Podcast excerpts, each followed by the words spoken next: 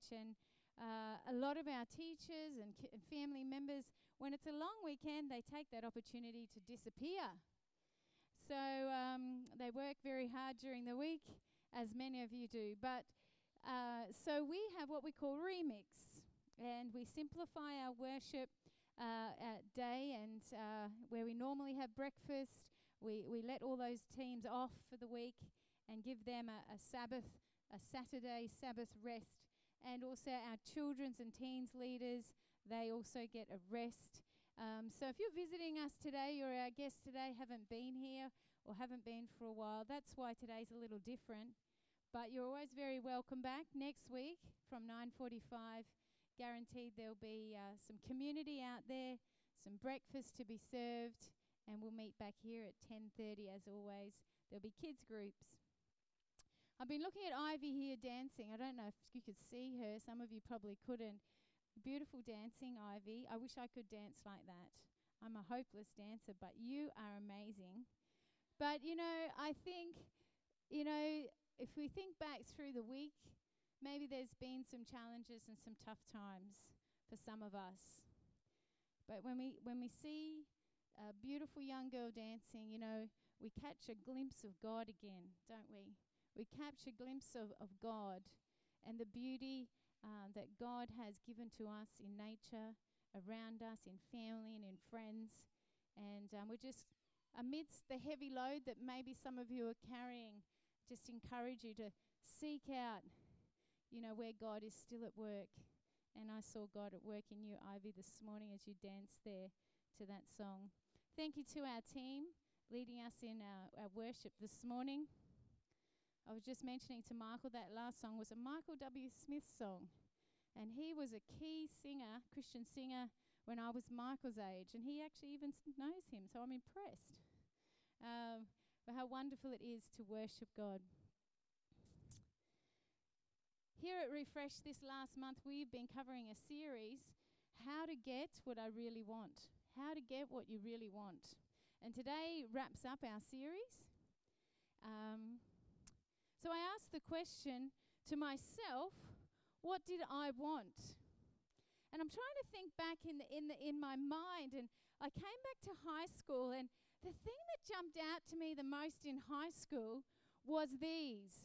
When I was in high school, now this was the closest I could get to, but the ones I wanted were black with white stripes. These Adidas shoes, I put up, you know, 1980s shoes in, in, in, in Google, and the only way I could find it was actually putting the word vintage. So I don't know what that says, but these are vintage Adidas shoes. So I'm now vintage. Makes me all that much more special, doesn't it? But I desperately wanted black Adidas shoes with white stripes. They were the thing when I was in high school. I don't know if any of you of my vintage remember them, but where I grew up, they were the thing to have. Now, I I know money wasn't, you know, falling off the trees when I was a kid, but I do remember eventually, and I don't know how, I did eventually men end up getting a pair of these shoes. How remarkable. Now, if I'd have thought they were that amazing, you would think I would still have them in the cupboard today and be able to actually pull them out and show them to you. But I remember by the time I got to college, by the time I finished school, Reeboks were the thing that came up over the ankle. And, um, you know, if you think Flashdance and all that kind of look, that kind of thing was coming in and my Adidas ones, well, they actually what weren't what I really wanted by then after all. Going down uh, or up, whichever way you want to look at it in my life, I think then some other aspects of my life, what I really wanted. And I can certainly say in my upper teens into my 20s, I really wanted a number of relationships. There were a few guys that over time caught my eye, made my heart beat a little faster, and um, I have to say, I really, really thought they, he, was who I wanted. I must say, somewhere along the way in, in, in those, that period of my life, um, it ended that he wasn't who I really wanted after all. And in some, cate- some cases, I wasn't who he wanted. And then when I was a young adult, in my upper 20s, I, I, I started out my profession as a teacher, and um, I was always a little unsettled in that space. But there was a season of my life, and a part of it was the people that I was associating with at the time. I thought, actually, what I really want is the corporate scene. That must be really cool. I was living in Sydney at the time, and I thought, hey, to be able to dress up in a suit, go to Cue and buy some amazing suit and, um, and the heels and the briefcase and catch the train and do the commute and work in an office, that must be awesome. That's what I really want. Well, I did that. I left my PE clothes behind because I'd been teaching PDHP at the time. Watch out, Dustin. I got rid of my my trackies and my and I, I replaced it. In fact, just letting you know, I was just looking at my cupboard yesterday and thinking, man, there's a few too many trousers in here.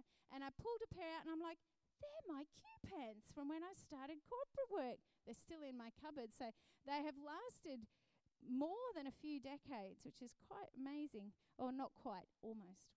Um, maybe the fashion will come around again and I'll be able to pull them out. Ladies, do you do that? but you know what? It took me a whole four months to realize this is not what I want. Not what I want at all. You know, in our series, we were saying sometimes what we really want turns out these things this way. If we always get our way, sometimes we actually lose our way. And I can vouch for that in some of the relationships that I ended up in. If we always do what we want, we often end up where we don't want to be. And I did not want to be in that office, but in a very roundabout, strange way, I got a job in that office, and Mark happened to work there. And, uh, and well, now we're married. So maybe God had a plan for that four month corporate life. If we get what we want now, now, immediate, the microwave thing, you know, now, we may not get what we really want later. You see, sometimes we get what we think, but it wasn't what we really want, and we get disappointed. We've talked about over the series that it's what we sometimes naturally want. It's our human nature, that, that impulse, that desire, that, that natural thing that's in us to want, but it actually conflicts with what we really want.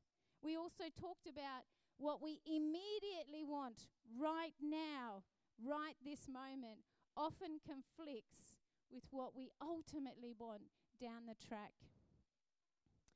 And so we talked about the fact that to get to the point of knowing what we really want, we need to discover what we actually value. We talked about value.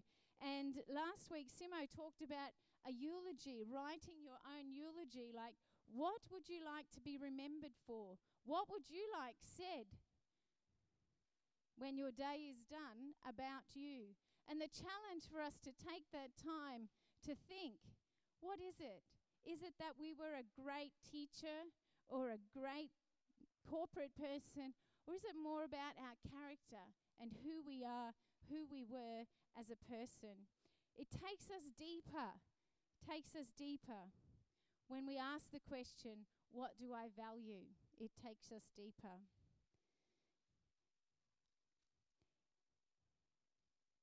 I like this thought.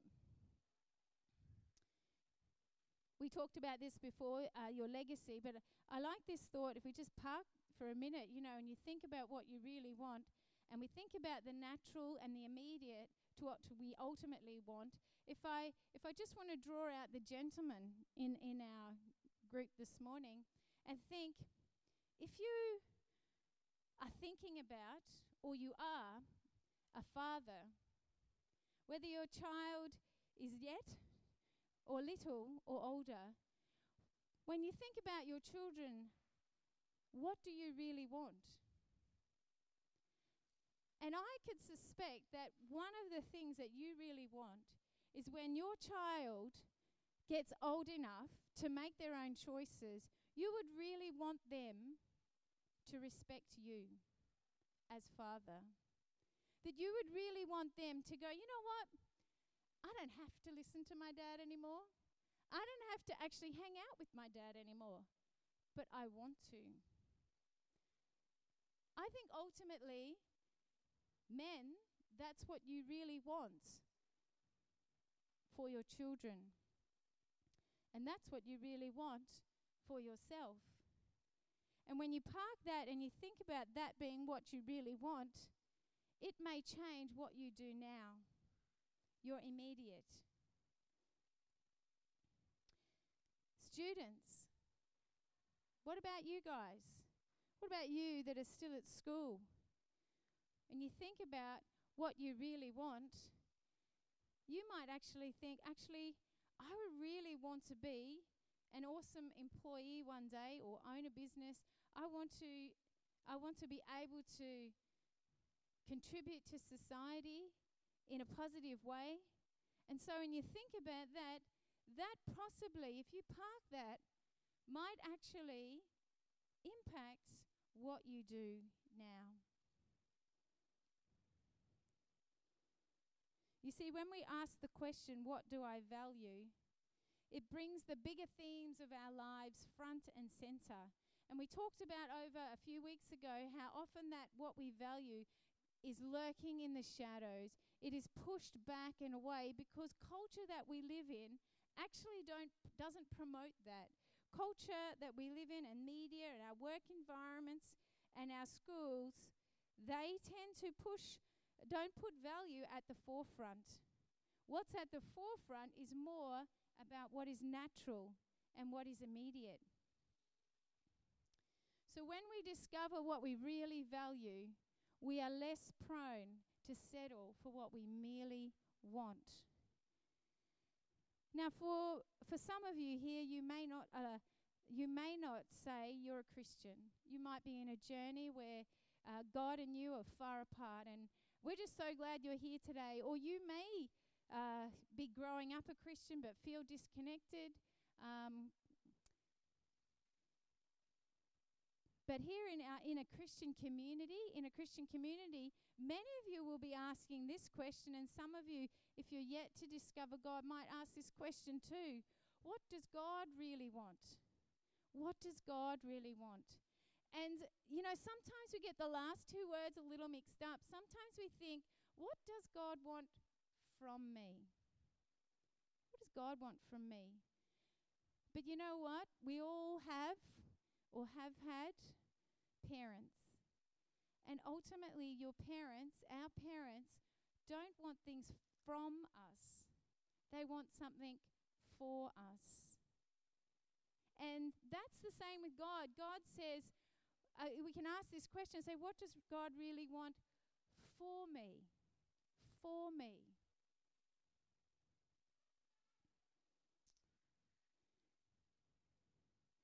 Last week, Simo talked about a verse, Galatians 5 22 and 23, that you can find in the Bible in a small letter towards the end of the Bible, written by uh, a man named Paul. And it talks about these words for some of you, very familiar things. That these words here, when we think about what we value, we think about the legacy we'd like to leave behind, some of these things might just pop up. These may be things that come to mind when we take the time to think about what we really want. And yet, this is what God wants for me and for you too. You see, what you were created for is connected to who you were created by. You see, what God really wants for you is probably not that far away from what you really want.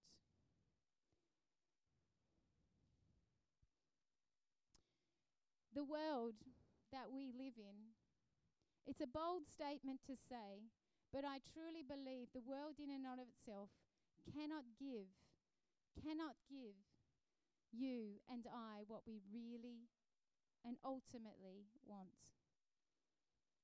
You see, you think about the world, and the world in general is designed to distract us. The Bible starts with creation story. The Christian Bible starts with the creation story. And then, no sooner do you turn the page, we see Eve standing under the tree that in the Bible God has put in the garden to give the freedom and the power of choice. But we see Eve lurking under the tree, distracted and then the story goes on. She is distracted by a serpent, a snake, trying to persuade her that right now, Eve, this is what you really want. And her natural, maybe, she was perfect, so bit tricky. But her immediate was and she lost sight of the ultimate. And the, the, the story goes that Eve partook of the fruit, and in that in doing that had made a choice, and her choice was to trust, put her trust in self rather than her creator at that very moment in time. And we can see that the immediate distracted her from the ultimate. You see, the world is distracting and it robs us from what we really want.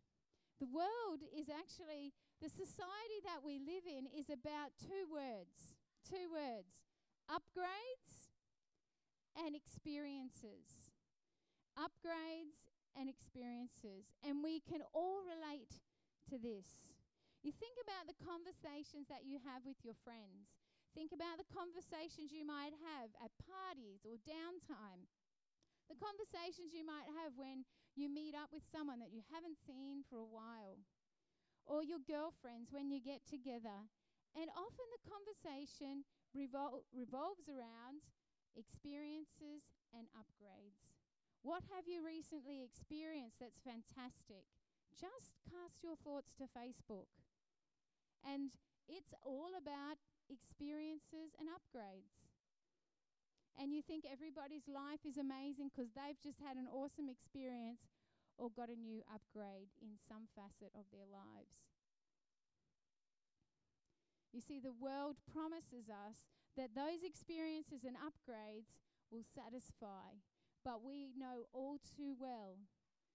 I say this to my boys all the time, but it's as relevant to me that when they get that next Hot Wheels car, the 1,127,699th Hot Wheel car, that after a day, it will just be with all the other Hot Wheels cars, and it that that desire to have that Hot Wheels car will have melted away the specialness.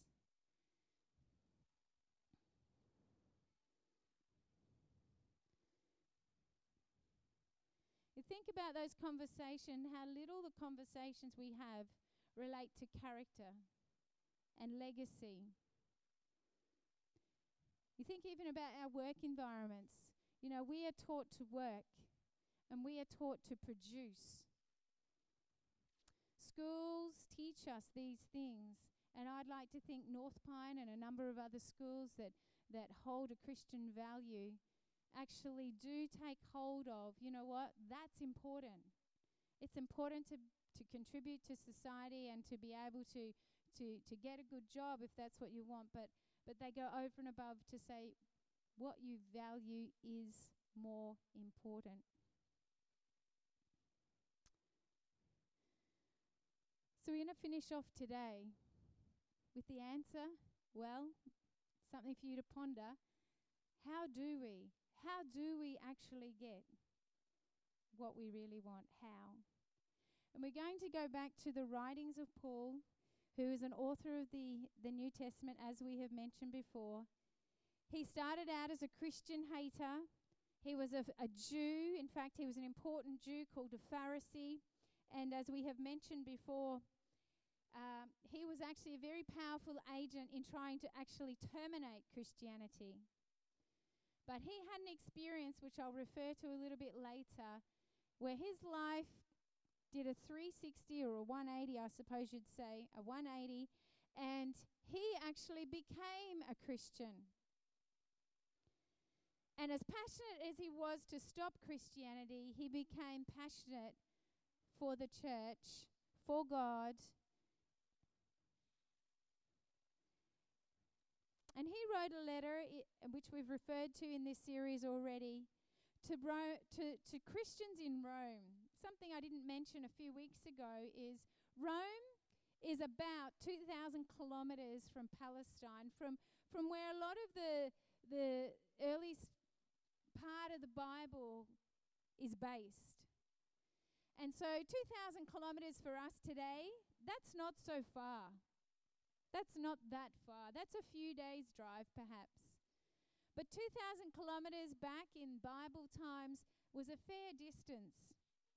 And yet, from Palestine to Rome, in just around 27 years from when Jesus had died and rose again and gone to heaven, there were already many Christians in Rome. That, that the, the, the, the the movement of Christianity was was already was already on on the go. And although Paul had not been to Rome, he writes a letter to these Christians in Rome. And we're going to pick up in his letter um, towards the end. And it says here, it starts off in Romans chapter 12, in this letter, he starts off with these words, therefore. And when you hear the word therefore, well, you kind of wonder what it's there for. And so you have to actually know what's gone before. And we're not going to cover that today. But Romans is an amazing letter. I'd encourage you to have a look at it. it can be rather confusing. Um, in some spots, you have to read it a couple of times. But overall, this letter, Paul is talking so much about God's grace, God's kindness, God's mercy. He says to the Romans how once you were dead and you're now alive. Once your future didn't look so great, but Jesus has resurrected and gone to heaven, and that is for you too in time to come. He, he's, he's talked about God, God's mercy, God's grace and what Jesus is coming offers you and I. And after all of that, in the first 11 chapters of Romans, in the first um, part of this letter, he says, Therefore. Therefore, he says, I urge you, brothers and sisters, in view of God's mercy. You know, something that breaks my heart, really breaks my heart, is that so many of us, so many of our students and families here at this school, and so many people in our society have the wrong picture of God. Some of us grew up in spaces and places, perhaps, where the picture of God was an angry God, a punishing God, a harsh God, a God who causes pain and suffering. But this is not my God.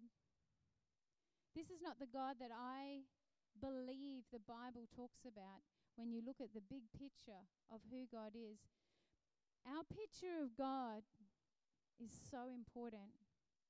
Because if our picture of God is a harsh, punishing, distant, unkind God, our faith and our relationship will be a disaster. In fact, it's most likely we'll kick it in the trash can eventually. You see, Paul clearly here reminds us God is a merciful God. Previously, he talks about God's kindness. And to me, mercy and kind is a long way away from harsh, angry.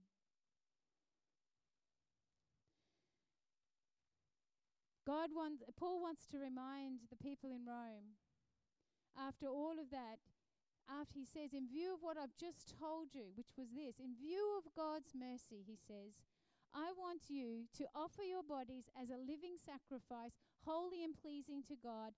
This is your true and proper worship.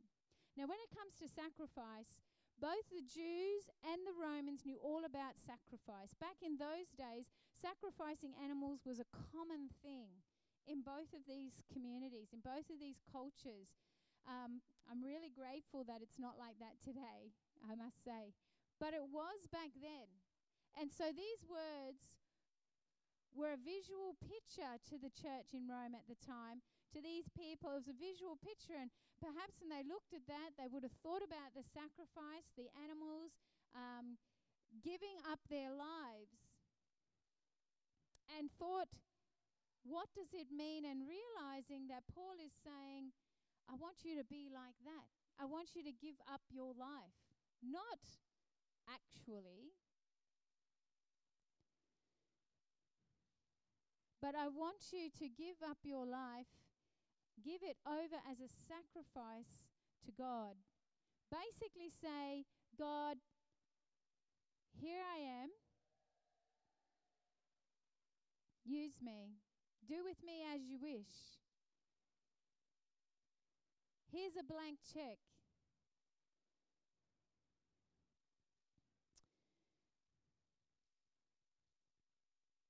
It's like surrendering ourselves, our desires, our wants, our decisions, our plans, our life. And you could say, well, who would do this? Like, who would offer? And Paul says, holy and pleasing to God, this is your true and proper worship. And he's going on to say, um, true and proper are two words that we find in the English translation of the Bible. However, in the original text, in the Greek text, True and proper are one word, and that one word is logikos. So if you think of that logikos, perhaps there's a word that jumps to your mind quickly, and that is logical. He's basically saying this is the most logical thing to do. When you consider God and who He is, and His mercy and His grace, and, and what Jesus, who 27 years ago did for you, when you consider that, this is the most logical thing to do. In fact, it would be more illogical not to. Give yourself over to God. It's perhaps the most reasonable thing to do. And then he goes on and he says, Do not conform to the pattern of this world. Well, we've talked about that. The pattern of this world is upgrades and experiences. Upgrades and experiences. And then, them in and of themselves, they're not a bad thing. They're not a bad thing. But the challenge is for me and for you not to get distracted by them. But, he says, but be transformed. And transformed, you won't be surprised, comes from a Greek word that says metamorpho metamorpho. You see, transformation, change. He says, I want you to engage in a process of transformation. And Simo last week shared, he finished um, his talk with a story. And if you were here last week, I'm sure you remember. Stories are powerful things.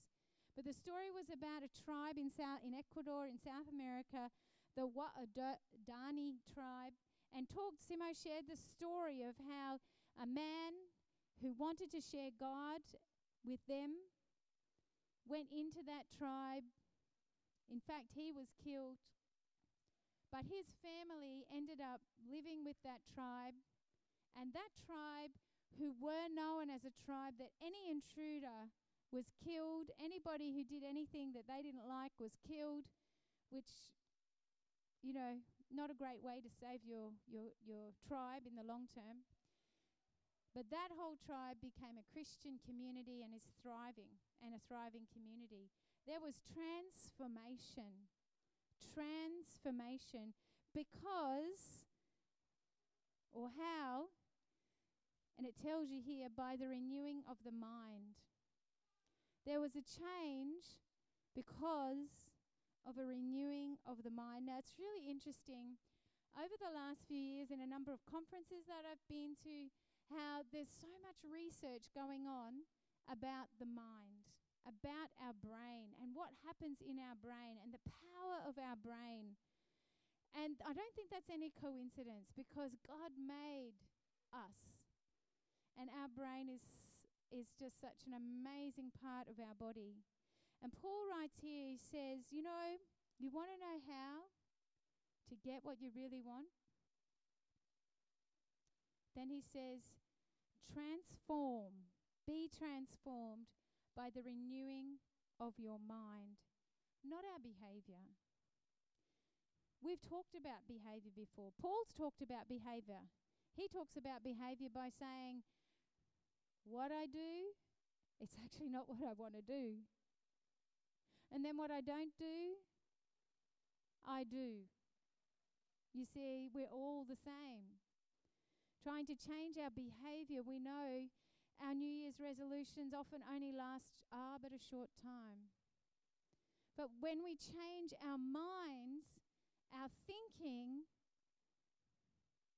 there's much more chance our behavior will change. When I think back to, you know, talking what we said about fathers, when you think about it and you go, you know, what I really want is the respect of my children when they grow older a, a healthy respect, not a fearful respect, a healthy respect where they'll want to come and sit beside me and say, Dad, what would you do in this situation? That they might want to go and play a round of golf with me, that we could laugh together. And when you have that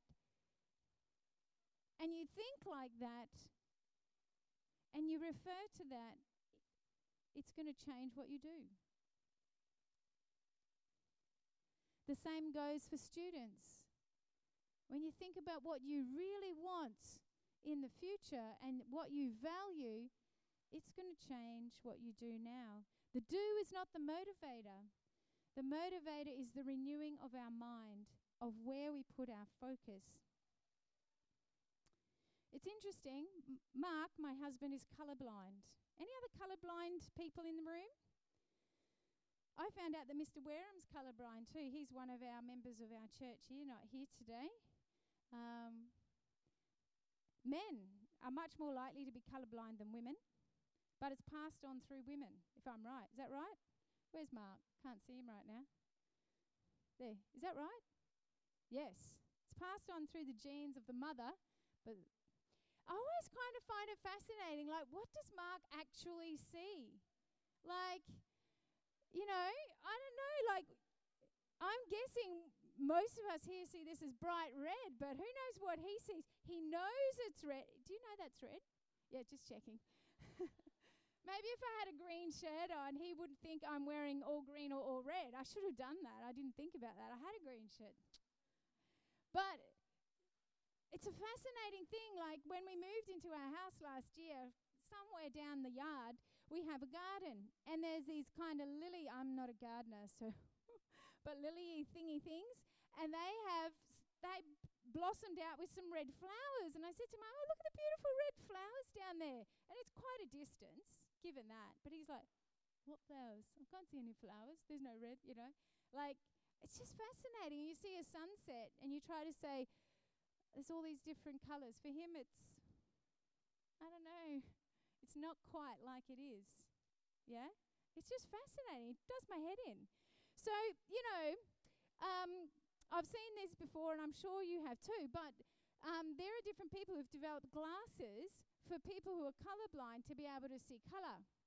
Yeah. So I want to show you this little clip. I I went I got distracted the other night on uh, on YouTube trying to just you know looking at these kind of things and I was a bit I was a bit um I was already a bit clogged up but by then all my sinuses had been cleaned and you know but let's just have a look I think I think we got this little clip we'll just play this clip hopefully we'll get some volume loud. Wait, what color is this? It's orange. Oh, I thought it was green. What's the top one? Top one looks orange to me It's too. green. That does look kind of orange. Okay, Jim, why don't you close your eyes for a few minutes and then put them on. Not for a few minutes, just seconds. Jim got his new glasses by Enchroma. I'm not promoting Enchroma it just happened to be Stand by the towel with Ryan too. That's gonna really explode. Yeah, this towel is pretty. Close your eyes and then open them. Look at the towel and Dad.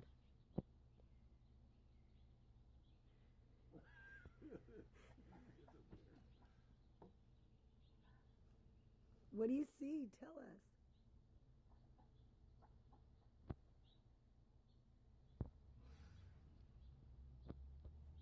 What do you think, Jim? How handsome am I? They're both colorblind. Jimmy, tell us what you see. She's a green. Red roses too.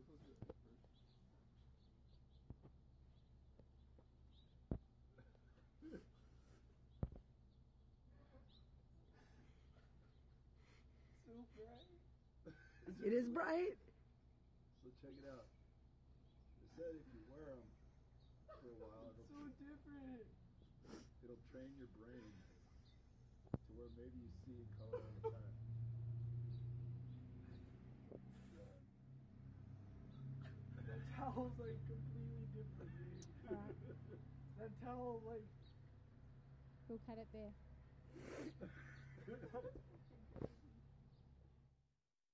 Cool. I can't imagine myself in that spot, and I kind of felt like after that I should go and buy Mark some glasses. So, any donations, $700 from America, we can get a pair, and we can watch Mark do that and Roger do that from the front. Hey? and they'll be like, wow, everyone wear green and red on that day and orange, and wouldn't that be awesome? But what I loved about this clip were three things that were said. You might not have picked them up. Wow, it's so bright. Wow, it's so different. And the dad in the background, you might not have heard, he said, It'll, they'll train your brain to be able to see colour better. And think about the context which we've been just sharing this morning, and you think, you know what?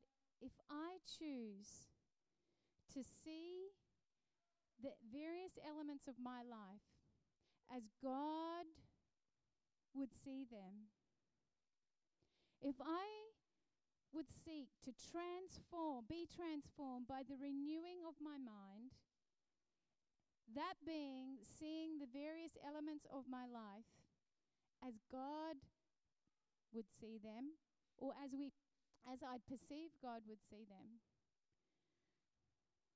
there may be the word bright, or things could be different, or it might just train my brain to see differently, more naturally.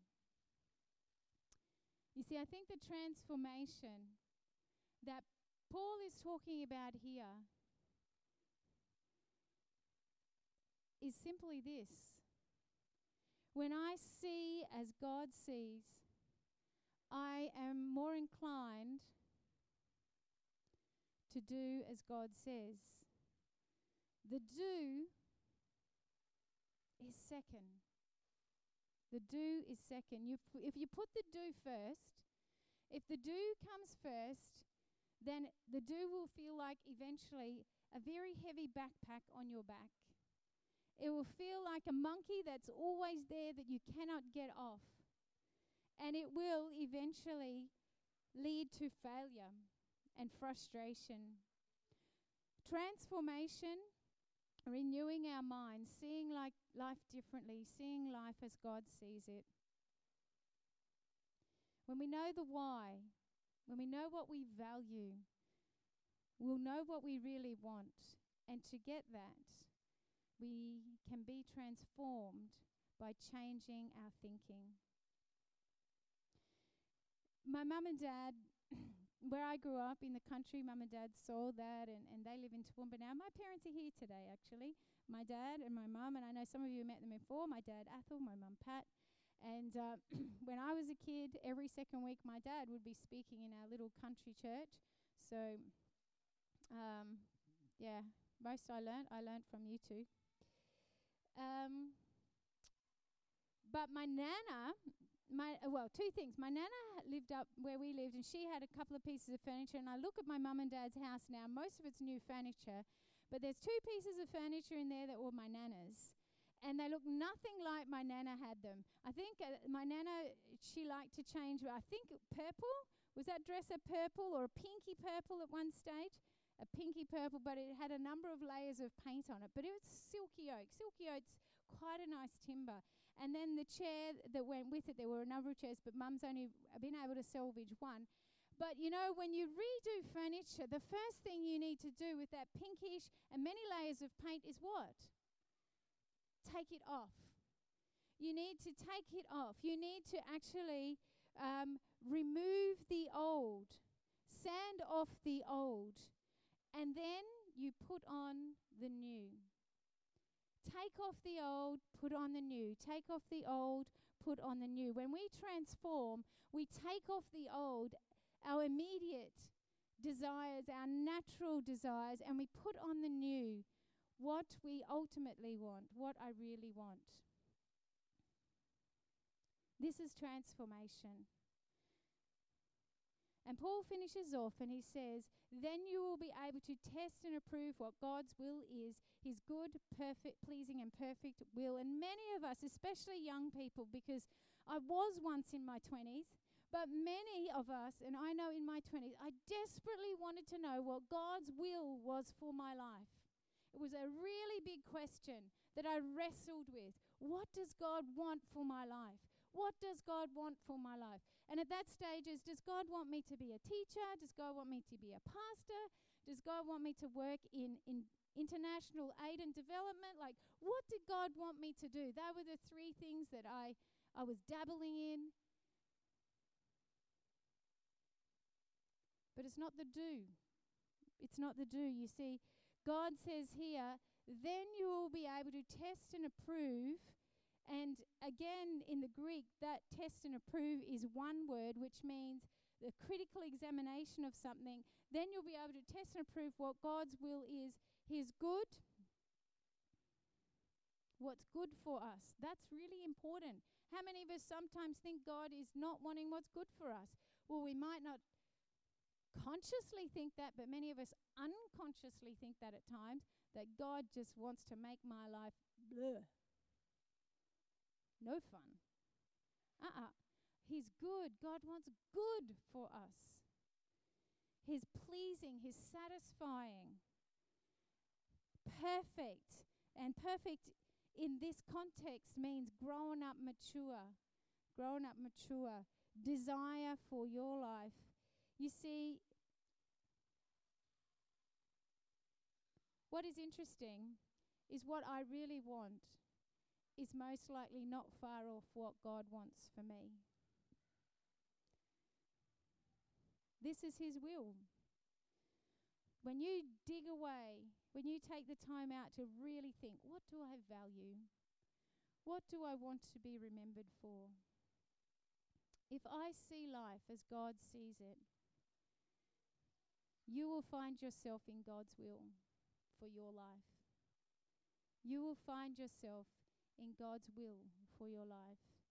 And I discovered that after uh, I was living in London at the time. I was working in the East End, teaching Bengali children in the public system. I was even rollerblading. I was into rollerblading back then. Does anyone remember rollerblading? I used to rollerblade to school in the streets of London. I remember this one time there was like, you know, the triangle. You said you cross the road and there's that little triangular sort of refuge. I remember like face planting on my rollerblades on the way to school, right in front of this big truck. Oh man, I remember looking up and him looking at me. Anyway, yeah, distracted. Look at that. But I, I, I can almost remember the room. Uh, well, I can remember the room. I used to sleep on a mattress on the floor. You know, when you live in London as a young person, you have no money, and any money you have, you use it for travel. So we lived pretty humbly in this east. I actually didn't live that far from West Ham Stadium. So if you're a soccer player, Saturday afternoons we could hear the the big games at West Ham Stadium. But um, I remember discovering that it wasn't about whether I was a pastor or a teacher. God's will for my life was that I lived in His presence every day. I chose Him every day. I wanted to see life as He sees life for my life every day. That was the simple will. And whether I was a teacher or a pastor or worked in some third world country didn't matter. You see, what I really want is most likely not far off what God wants for me. So we've been asking how discover what you value, what's ultimate, what you really want, and then transform your thinking. Start to see your life, your marriage, your work, your children, your money, your time. Start to see that as God would see it. And when you do that, the rest will just start to come into place. So, as we end our series, there are three questions I want to leave with you. And Michael's got a little sheet. I'm not sure if I copied enough. Always surprises me at Refresh. I kind of come in and then, you know, 20 minutes before, there's one or two people here, or the people like our lovely visitors who didn't know we weren't, you know, they're here early, and then all of a sudden there's an explosion. Never underestimate the power of God. So praise God that you're here today. You surprise me every time. Um, so maybe if we don't have quite enough, we can share between families. A little take home sheet with some thoughts for today and some questions for you to consider to tuck away in a book or in your car when you're sitting at lights or you know wherever is your quiet space it might be for mums just in the shower at night um, for students it might be in your bedroom when when you know when you've been told to go to bed but you haven't actually gone to sleep What do I value? We've covered that question before. What would God want for my. And then for the next month, my challenge to myself and to you is to whatever your my is, and there are many aspects that could go in there, but I'm sure there's one or two things that might jump out. What would God want for my? And challenge yourself to start to see that the way God would want you to see it, the way God would see it. And as we go on to this year, 2018, I, I, I really pray that today in this series, you might see some, there's been change in your heart, change in your thinking by the grace of God. Let's pray. God, we just thank you for a new year. And as we've started out this year at Refresh, challenging ourselves to really think what do we really want?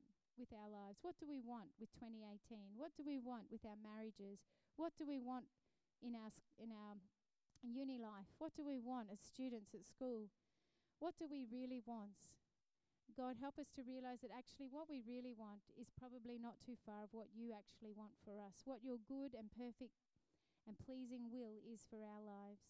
God, we seek um, uh, the, the ability to be able to see as you see these various elements of our lives, and the rest, we leave it over to you, knowing that you will transform us. And we thank you in Jesus' name. Amen.